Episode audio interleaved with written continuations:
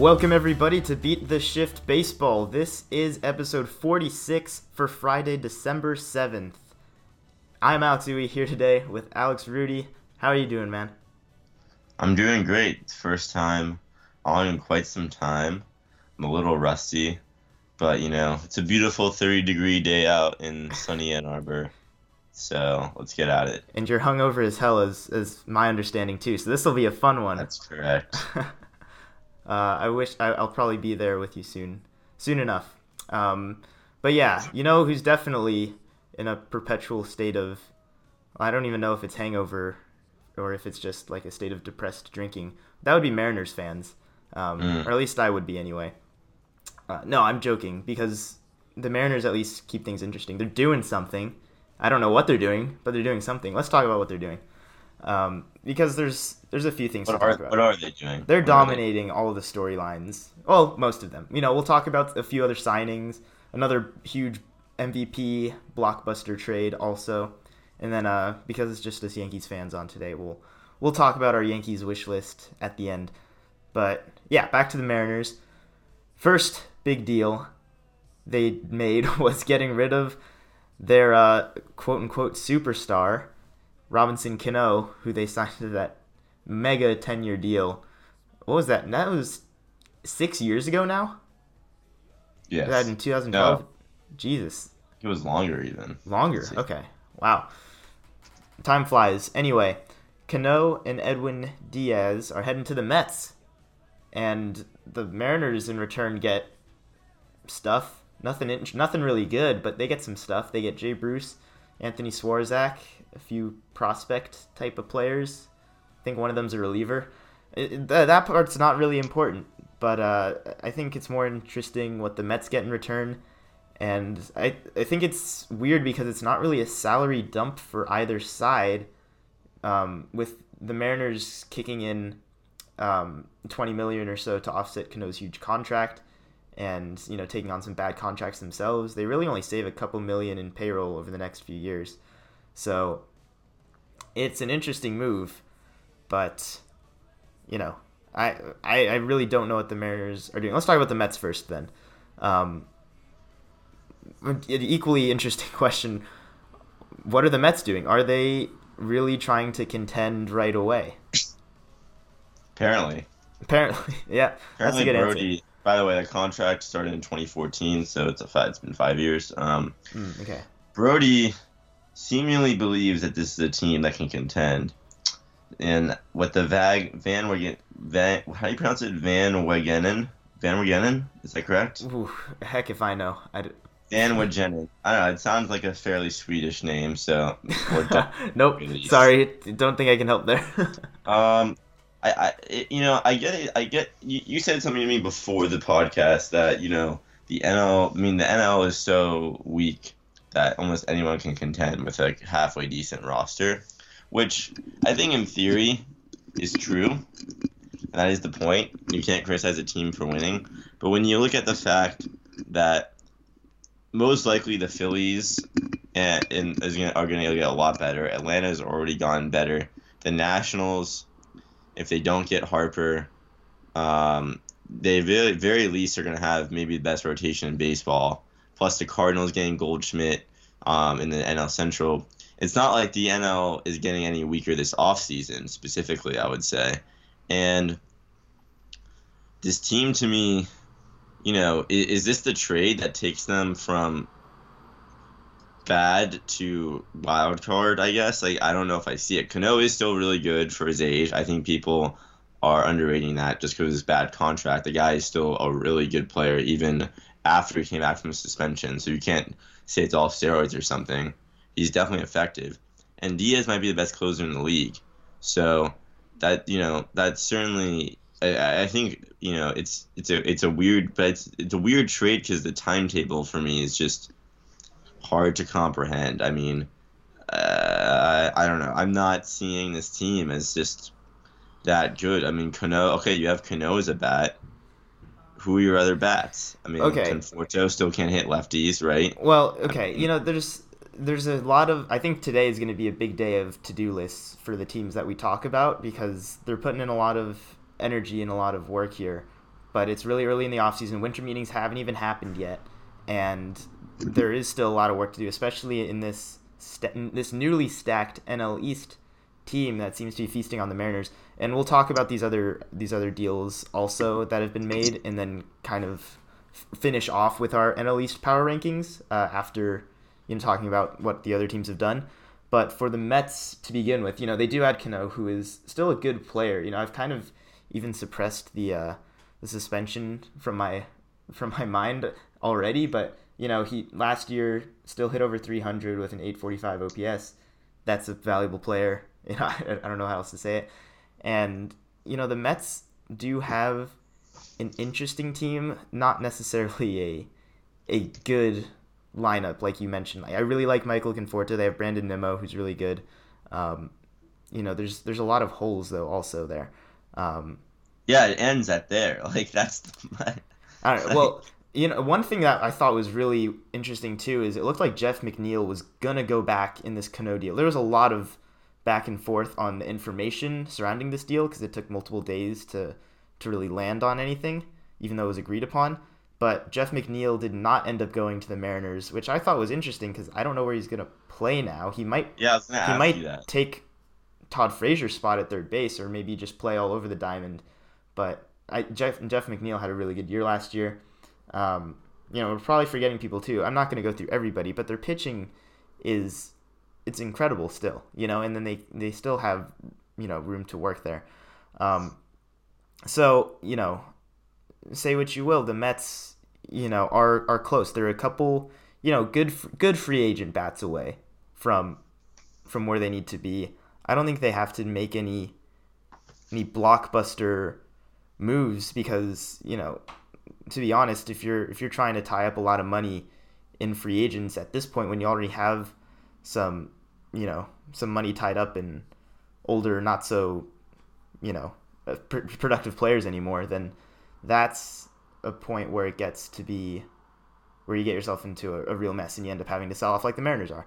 So, you know, I don't think the Mets want to do that at any point down the line either. So let's talk about the next trade, the next uh, what are the Mariners doing trade. They traded away Jean Segura, all-star shortstop Jean Segura, and Juan Nicasio and James Pazos, another reliever, I think, uh, to the Phillies in exchange for Carlos Santana, who also has a pretty bloated contract after a, down year last year, and J.P. Crawford. So, uh, you know, these are two wildly different players that the Mariners are getting back here. Um, and you know the the Mariners traded away the best player in this deal. Really, I mean, Jean Segura is still a really good player. Uh, locked up to a, I think he's on, on like a five year contract. I'm not sure what year he's in, um, but you know that's it's nothing you know unreasonable for his level of production. So the Phillies, you know, definitely seem to be very okay with the uh, the haul they got there. So let's let's bring it back to the Phillies. Where where do you think they are? What is on their to do list?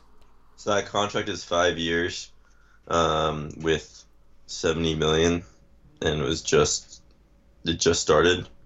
Um, so it must have been like an extension. Um, which it was, yeah, they extended him. Jean Segura. I, I I love it for the Phillies. I I cannot comprehend it for the uh, Mariners because Santana's contract's pretty awful and bloated, and J.P. Crawford is not good. So, but J.P. Crawford's also 23 years old and was, based on pedigree, one of the top-rated shortstops as a prospect. So yeah, it's not like uh, he's it's not like he's doomed to fail. You know, this is definitely a a, a valuable piece to have for a team that really, has no farm system either. Like you know, you'll take that. The problem is that he's for me is that he's never really hit at any level, and I don't see that changing. So I don't, yeah, I don't know how. I don't really understand it from their perspective. Uh, from the Phillies, it's. I mean, I think it's great. I mean, they they definitely needed more consistent consistent offensive weapons. I mean, and guys like Kingery who were supposed to be consistent performers. Um, and okay, Crawford, Kingery's a, an interesting one, uh, but I mean he's young. There's still plenty of time. Don't get me wrong, but like this team is clearly moving to win now, and um, you know, hot, um, you do have performers like Hoskins Um, you know, I believe in Franco. I think that guy is talented. I think he is a consistent performer. They're still missing, I think, a, a real, you know, lineup linchpin, and sounds like they're going to try to sign one. But I mean, I think this trade definitely put you know moves them in the right direction offensively speaking.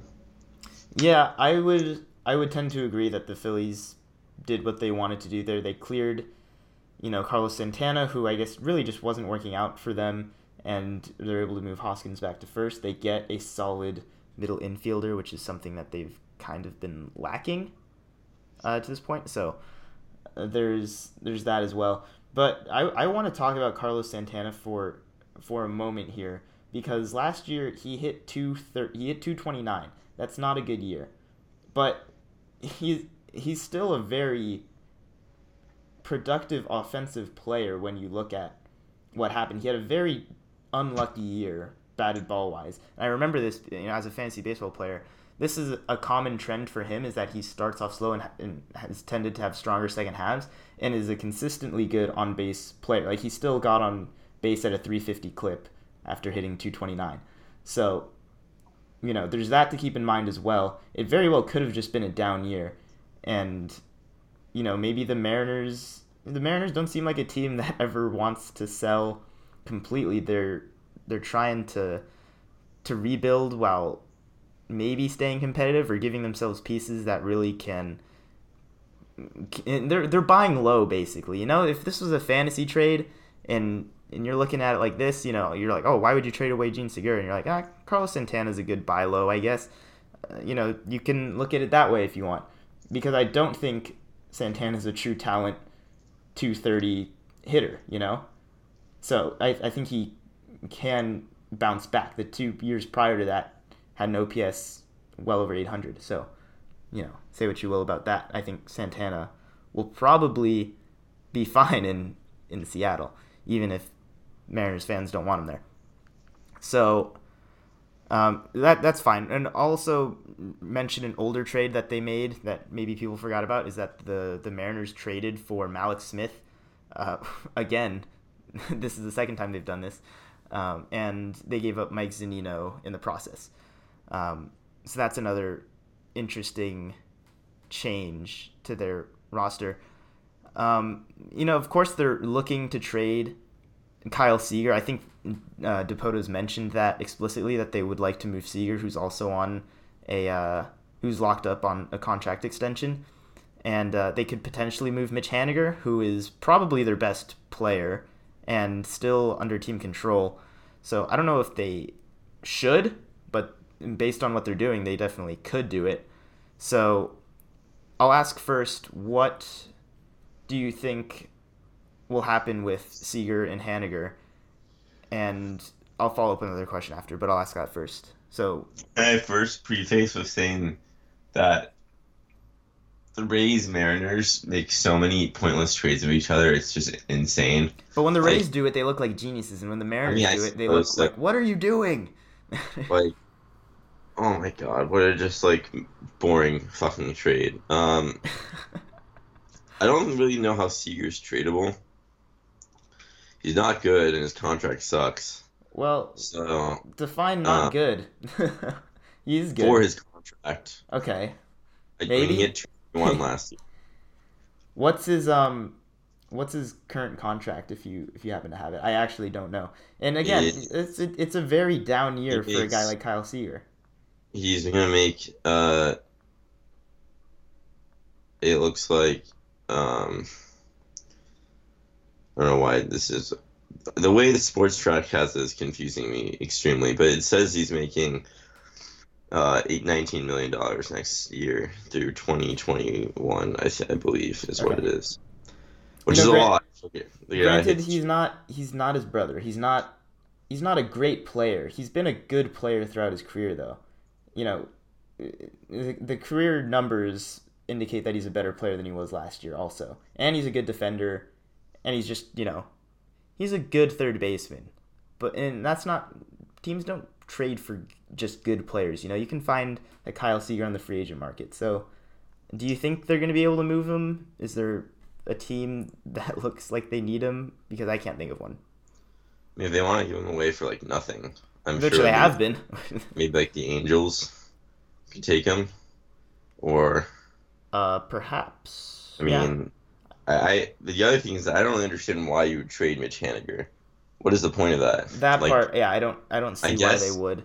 Maybe just like, to, to really restock their farm system like, because he's, the only guy that can net them real He's prospects. 27, so like yeah, I guess if you yeah like exactly what you just said, I guess if in that situation it makes sense, but I mean he he's probably a guy who's gonna age fine production wise, he could easily be still a really good player when you're good again, unless you're really gonna like fucking sorry excuse my my French, but unless you're really rebuilding complete bare bones, which I guess since Dipoto's traded all every player that he's inherited except for Felix and Seager, I guess that's possible. But like, I mean, he's not. It's not like he's like some you know athletic freak that, or you know, he's not an extreme power hitter or an extreme you know speedster. Like, why his? I, I think that's a weird rumor. I don't really understand it. You might if they, if they're gonna train Haniger, then I mean, there should be no one on the roster under 25, I guess. Like, Yeah, it's it really is. Like we we asked the question to start this this whole segment, this whole podcast so far. What are the Mariners doing? We haven't really given an answer. We gave we gave the answers to what they have done, but as to their goals, what they're doing, that remains to be seen. And uh, you know, as a baseball fan, I do really want to look at this from the perspective of the Mariners and really try to understand what they're doing because I think it's interesting, if nothing else, to try to get in the minds of uh, the front of a front office and try to understand what their goals are just based on the moves they make. You know, you get the clues, you you get the end result, and then you got to work backwards from there to figure out, you know, what is this team doing, and it it really does seem like they're trying to make, you know, they're trying to you know tear down a, a failed plan. You know, Robinson Cano is supposed to be their star. You know, they they brought in Nelson Cruz. They brought in, you know, Pete and they brought in pieces to try to make a playoff run. Even as recently as last year, they were legitimately trying to make a playoff run, and now you know they've kind of taken their losses, but they don't want to do it in a way that's going to take multiple years to to tear down and try to be, um, and you know just tank and be bad for for however many years in in the hopes of you know just ending up with a super team. I think what Dipoto and the front office there want to do is maintain maintain a competitive team. You know, it, this is it's almost to me looking like what the Pirates are doing. You know, the Pirates will sell. You know, they'll they'll make these trades. They'll they'll rebuild, but it's it's dynamic. They'll still try to put out a good product on the field, which is something that I've been behind for a long time. Um, you know, against the the whole tank to win down the line philosophy, because you know it is like they are Seattle. Like they have, of course, they have a really good football team, but they are a big part of Seattle sports that really hasn't given anything their fans for a long time. I think the last thing fans want right now is a complete teardown. You know, they're they're gonna have an okay roster. The pitching is the only thing, and this has been the case for years now. That's really gonna suffer. But you know, I can see a scenario where you know the Mariners are still 70, 70 plus game winners. You know, that's not totally out of the question. So that's what I think they're doing. They're they're they kind of want to just reset a little bit without you know going full teardown. Um, so that's my take on it. Do you have a different perspective? Do you have a different idea? no, I just think I don't know. I hate these teams in baseball that you know kind of just peripherally churn the roster um, without it seems like any um, I don't know.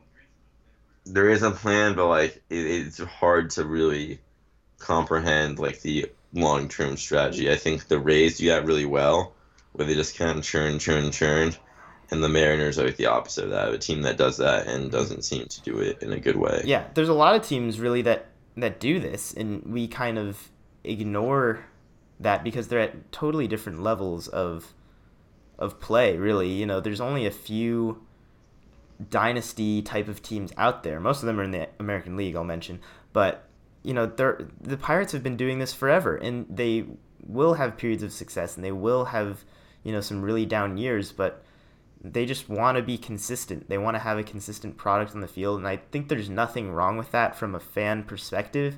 Um, some fans, you know, feel differently, and I can't I can't prevent that. But for the time being, I am most curious to just see how the Mariners finish out this offseason. I would like to believe that they're going to go in on some some free agents. There are a lot of interesting, very affordable free agents that I think the Mariners could go after. I actually would really love to see if the if the Mariners try to sign Billy Hamilton and you know just go with the super dynamic, oh, fast outfield. You know they already have Mallex Smith and you know Mitch Haniger's no slouch. You know we'll see where he ends up, but I I, just, I want to see. I I'm expecting them to do something interesting on the free agent market. Like this is phase one of their off season is you know clear some room, and I want to see what phase two is really badly. Um, let's talk about well one more uh, NL East team who you already mentioned just signed Patrick Corbin to a really big deal, six years, 140 million uh, to the Nationals, and now they've got a very top-heavy starting rotation over there. And the question everybody wants to know is: Is Bryce Harper going to come back? I don't think. I don't think he is. I don't think they really need to bring him back unless it's somehow just a complete free agent collapse and he doesn't end up signing a mega deal somewhere. But there is I think there's a reason to believe that the Nationals will be more than okay if their superstar leaves them because they do have a very good team that they're fielding right now. And you know, again on their to uh, do list, checked off another starting pitcher, but what else needs to be checked off here? So, I mean, uh, I'll, I'll slow it down a little bit. First of all, what do you think about Corbin signing a six-year deal with this team? I think it's a lot of money for Patrick Corbin in a lot of years. Um, I think. Um, I mean, he obviously was really good last year, so don't get me wrong. It's not like they're signing some schlup to a terrible contract right off the bat. But I also think, um, you know, Corbin hasn't been great every year of his career either. I mean, a lot of injuries. He had a five five fifteen ERA in 2016 in 152 innings, 155 innings pitched. Excuse me. That's a really bad season. I don't care how you like look at it. Well, I, I mean, here's how I look at it. It was 2015, and he's been pretty good was, since then. He's been getting better. Last year, he he's one of those pitchers that the peripheral numbers favor him immensely, and he also really had a good year. Through 200 innings, which is a good sign from a guy with injury riddled history, one of the best you know strikeout pitchers in the game.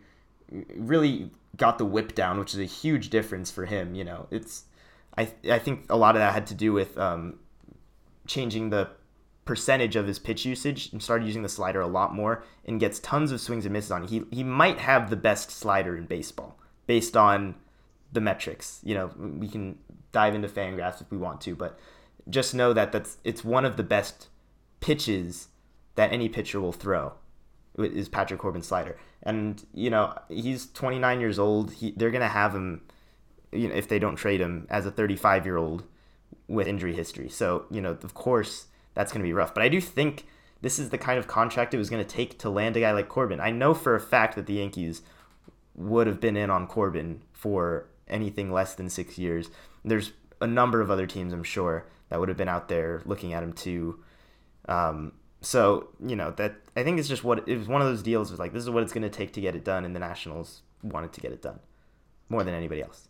Yeah, I mean, I guess it all really comes down to do they sign Harper, re-sign Harper or not, too, in terms of evaluating. Do you think they do? Yes or no? Um, if I had to put money on where he's going right now, I think I would put money on him returning to the Nationals. I, I, I don't think he does. I think part of that is just because the Nationals should feel comfortable with the outfield that they have right now. They have Adam Eaton, they have Juan Soto, yeah. and yeah. Um, I'm, I'm forgetting one player who's also there. Uh, Victor Robles. Yes, yes, of course, Victor Robles. So they have a very, you know, team friendly outfield right now, like team control friendly outfield. Uh, so that's that's the only reason why I think that. So um, before we move on to the other news, just without too much explanation, without too much, um, you know, yeah, just just basically let's give the power rankings for the NL East right now. Marlins excluded, of course. So top to I bottom. think right now,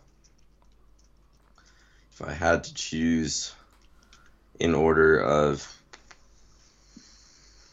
my rankings, I would have without. It's hard because the off season obviously is not finished yet to really, Mhm. I think, evaluate it properly. Yeah. Uh, I guess at this second, I would go with the Braves first. Um, though I really think they need one more starter.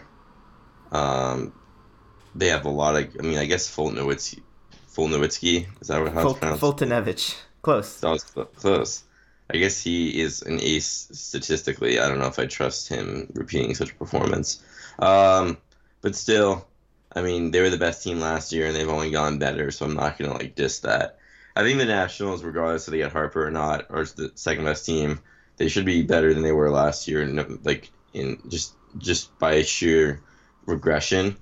Um, and then I guess the Mets are better than the Phillies at the second because of that trade, but the Phillies keep on waving their dick that they're going to spend big money. So I'd be shocked if by the end of the season that would, they would still be that that would still be the case. Yeah. So you so you're gonna go Braves, Nationals, Mets, then Phillies as of right now. Yes. Okay. I have a I have a little bit of a different order there. I do think the Nationals have the best team in the East right now, and I know it's crazy because with Bryce Harper last year, they didn't win their division. It was the Braves, and the Braves are insanely good, and they're also not done. But I do think, especially with Corbin now, you know, a starting rotation like that not winning the division just seems too too far fetched, and they have so many good young players still the Nationals do. So I, I can't count them out either. So I'm gonna go Nationals, Braves, and then between the Phillies and the Mets, I'm gonna go ahead and say that the the Phillies are the better team. I just I don't know. I like their their offense a little. I like their flow a little bit better than, than the Mets. You know, and I do like their pitching too. Uh, the Mets, I, I can't go as far to say that it's better than the Mets with deGrom and Syndergaard, the top of things over there, but Aaron Nola is legitimately one of the, you know, five to ten best pitchers in all of baseball. And then they have nice, they have like really good pieces to round out their rotation, which I don't know if I can. Uh, okay, the Mets is still way better pitching wise, but I don't know. I, I feel like the Phillies have a little bit more going for them, without too much explanation. So uh, there we go. A couple different uh, takes on the NL East. Let's talk about the other blockbuster trade that we haven't even touched on yet. 25 minutes into this podcast, and that's Paul Goldschmidt going to the Cardinals, the lifetime Diamondback superstar, perennial MVP candidate, is now with a different red team in the Central, and this is, you know, it's a huge blow to a Diamondbacks fan base that's you know kind of that kind of understood that they were trying to sell, but now that it's happened, I, I'm pretty sure that it's really hurting. It's it's kind of the end of an era almost. You know this this decade. You know it was Paul Goldschmidt leading the way for them, and they made a couple you know couple playoff pushes, made the playoffs here and there. So you know I feel for the D-backs fans. Uh, the Cardinals really, you know, th- this cannot be understated that they added an MVP caliber player. So what they gave up was Luke Weaver, Carson Kelly, and another prospect, I believe. So Diamondbacks got something back, but man, did the Cardinals really run into something good here? And they are, are they the new favorite in the Central, just hands down now? Because they might be for me. Um. Ooh. I never even thought of it like that. Honestly, I never considered the fact that this could make them go from the third best team to to the best team, and I think it's a good point that they were already so close last season without him. They just got an MVP caliber player without losing very much. I think I don't want to count out the Cubs or Brewers right away because I think the Cubs can be better than they were last year. Like Kris Bryant and Rizzo really could have better seasons, for example. Mm-hmm. And you know the Brewers won that division, so I don't want to just assume they're going to be worse automatically. But I think that's a really fair point, and I I really do love this trade for the Cardinals. I mean, the only issue is that it's a rental. That's unfortunate. Well, but I, how many more years of team control does Goldschmidt have? He's oh, he's on a really team friendly contract too. He I signed an extension. after the season. Is he is No. he already? I all I know is that he was one of the most affordable players, most affordable players of his caliber in all of baseball. Um, I can't check where I am. If you could check that out. Um, but you know, I do I do think that the Cardinals Yeah, are really looking like more and more, you know, things can happen still, like the top dogs in this division now, because this is a huge this is a huge acquisition. This is the middle of the order bat that you know transforms any team alone. And then you look at the lineup that they already had; it was pretty good. You have, I, I assume Matt Carpenter will just be the leadoff hitter there forever, and he had a really good year last year. And they have, you know, good like okay middle infielders to to bridge that gap as well, and then you know pretty impressive outfield. You know between guys like Harrison Bader and Marcell Ozuna. Um, well, Dexter Fowler is not a is, is, is a bit still an unfortunate one there. But you know, again, the pitching is consistently good. Jack Flaherty really established himself last year, and then you got guys like Michael Wacha, who's who's kind of settled in. Um, you know, Carlos Martinez, uh, if he's healthy and they decide that he's, I'm pretty sure he's going to move back to the starting rotation uh, after pitching out of the bullpen, coming back from injury last year. So, you know, those are some really good pitchers at the top there. I don't I, I just love the product that they put out on the field without the kind of player like Paul Goldschmidt and then I think that really turns things around. And it's hard to go against like teams like the Cubs and Brewers that have MVPs on their team too. They have Yel like the Brewers have Yelich, they have Cain, they have a lot of really good pieces. They still have no pitching. The Cubs again, they could get way more out of Brian Rizzo than than we've seen, and they, you know, Javier Baez was top three in MVP voting. I think well, he finished second, so um, that's you know that's a really good dynamic lineup, also, and I can't count it out. But I think I just like the Cardinals that much more. So uh, that's gonna be fun to play out. Right now, it, it hasn't even hit yet. It's going to be one of those things by the time the season rolls around, by spring training, you're like, oh, this is weird. Paul Goldschmidt in a different uniform. This is this is a weird sight to see. Um, so the Diamondbacks, you know, really, we'll see if they end up selling Greinke off. Uh, I believe they're also looking at the market for Robbie Ray. Uh, they, you know, they they're in a different mode. They're not. They, they're losing Pollock to free agency. Yeah, a lot of bad times ahead for the Diamondbacks. It looks like. So hopefully they can uh, turn it around quickly. Um, all right, well, we're gonna talk about the NL East. We're not gonna go too much longer with that, but first I'll mention Nathan Eovaldi, uh, Red Sox beloved.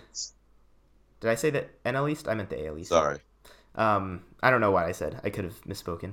But Nathan Eovaldi back to the Red Sox on a four-year, $68 million deal, which, you know, I think is fair. You know, I think Nathan Eovaldi is one of those pitchers who's dealt with a lot of injuries and a lot of moving around and a lot of inconsistency in terms of performance, but has always had that raw stuff. And, you know, it, it seems with players like this, once it clicks, it just kind of clicks, you know? you know, barring un- some really unfortunate, you know, injuries or some other things like that, I don't think he's going to go back to being, you know, a, a bad pitcher, especially after the kind of run that he had in the postseason. You know, that that that thing really does transform a player. It, it's it's significant, and Red Sox fans, of course, love him for the incredible effort that he that he put in that. What was it? Game two of the World Series this past year. So or game three. I don't I don't remember which game it was. The super long game where he basically, you know, single handedly kept his team in it. Um, yeah, this that was a big. I think that was a big factor in the Red Sox re-signing him too. Is just you know, they I think they decided that he earned a spot with this team. You know, this this dynasty of a team. So, do you think it's an overpay? Do you think it's Yeah. a great, or do you th- you do think it's an overpay? I mean, what you said is all true, but I think if he went to a different team that didn't just win the World Series, people would be criticizing the deal more. Like if the Yankees, for example, signed him to this deal, people would say this is a terrible deal. I think, whereas because he pitched great for a few games for the Red Sox last year, everyone's convinced that a guy who's been incredibly inconsistent his whole career has suddenly figured it all out. And I do agree. I mean, I think he'll definitely will be better than he has been in his career but I don't think he'll be as good as he was, you know, last year. I think he'll be somewhere in the middle. And I think, you know, it's not a huge overpay.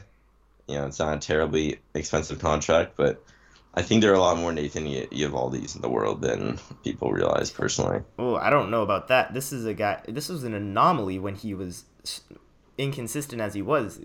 I remember. I mean, you remember too. His time with the Yankees, his time all over the place was just how is this guy throwing hundred miles and turning out hundred miles an hour easy with a nasty splitter, and you know decent secondary pitches, just so hittable and so inconsistent. It was really baffling, and there aren't a million Nathan Eovaldis out there, because not everybody can throw a, coast it in there in the upper 90s like he does with really good secondary pitches. And I, you know, I do think some players it's more important to look at track record and consistency than others.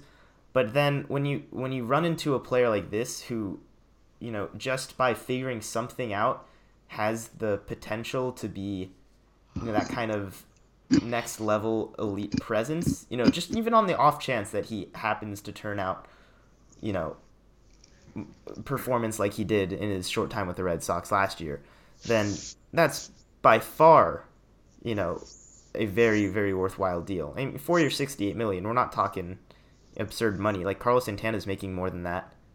I mean, if that's, one way you want to look at it. you- I mean, it just shows you how bad Carlos Santana can Well, okay, that I might mean, be don't fair. get me wrong. Like it's fine. Like it's not. I'm not trying to be. I'm not try, not trying to over exaggerate. You just uh, remember the bad times too, which I think a lot of people have forgotten. I just never like. I never like paying guys off of one year performance. I think it's been a consistent belief I've always had since we started. This. I, I this is the comparison I gave you. Asked you asked me, is he legit? And I said, yeah. And you were like, really? And I was like, well, I mean, not Justin Verlander legit. I- Maybe more Robbie Ray legit. That's probably the closest picture I can Yeah. think of. You know. it's fair. So It's fair. there you go.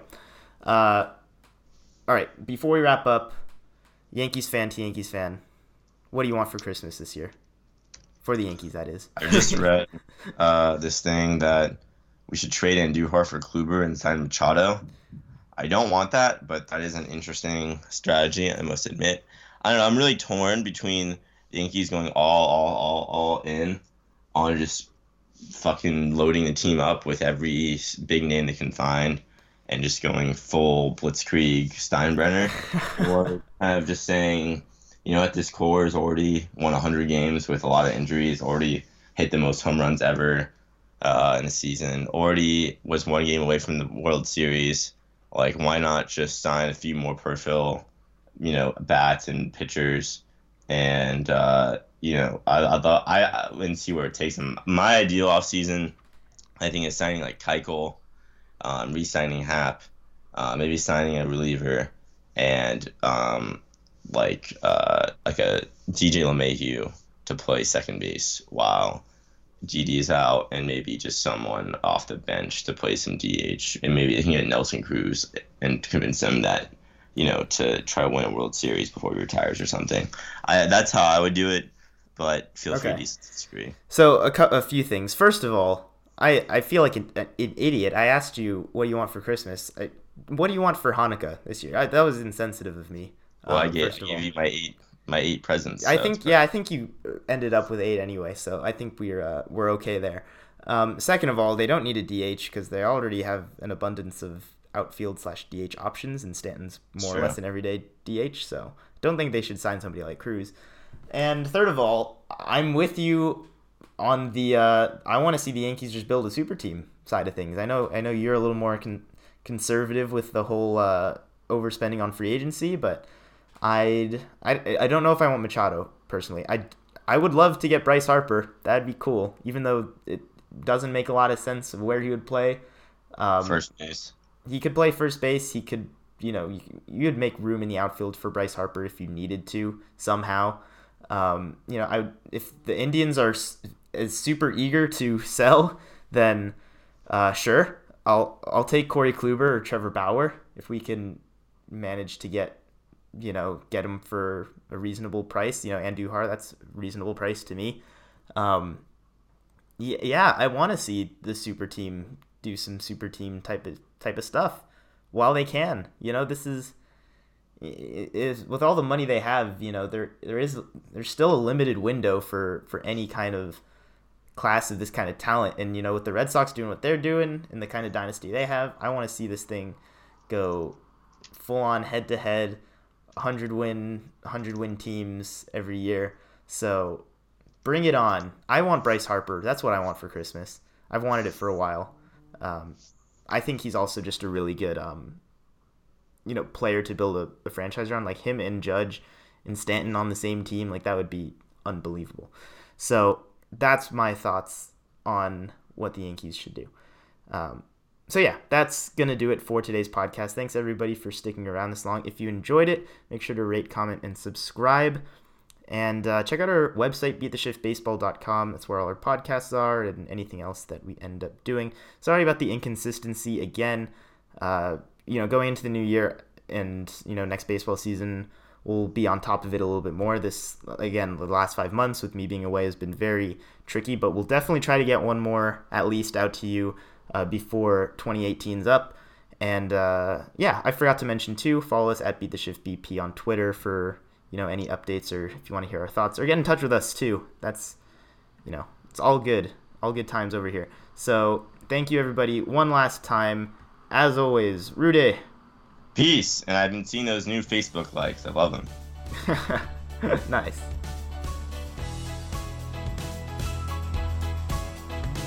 All right. Yeah. Sorry. I. you forgot about the music again, didn't you? Yeah. Sorry.